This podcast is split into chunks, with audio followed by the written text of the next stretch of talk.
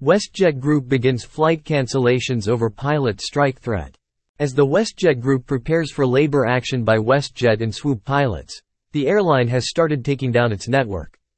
This action ensures the airline can avoid abandoning aircraft in remote locations without support and enables the proactive communication with guests and crew to minimize the potential for being stranded. The decision to cancel flights comes as the WestJet Group remains in a stalemate with the union regarding unreasonable wage expectations that if realized would permanently damage the financial viability of the group's future. We are extremely disheartened to find ourselves in a place where we have to activate our contingency plan and subsequent takedown of our network as a result of the strike notice served by ALPA and their inability to accept a reasonable offer. We deeply regret the disruption this will have on the travel plans of our guests and the communities and businesses that rely on our critical air service, said Alexis von Hoensbroech, Chief Executive Officer, the WestJet Group.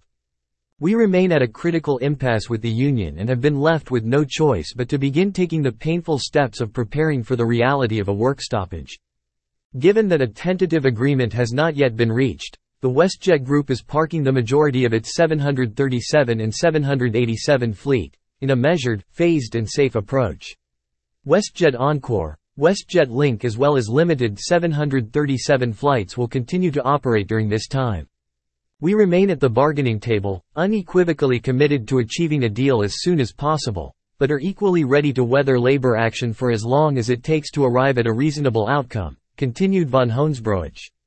Any guest impact is too high of a cost in the wake of these negotiations, and we sincerely apologize that valued guests were caught in the middle of an avoidable conflict.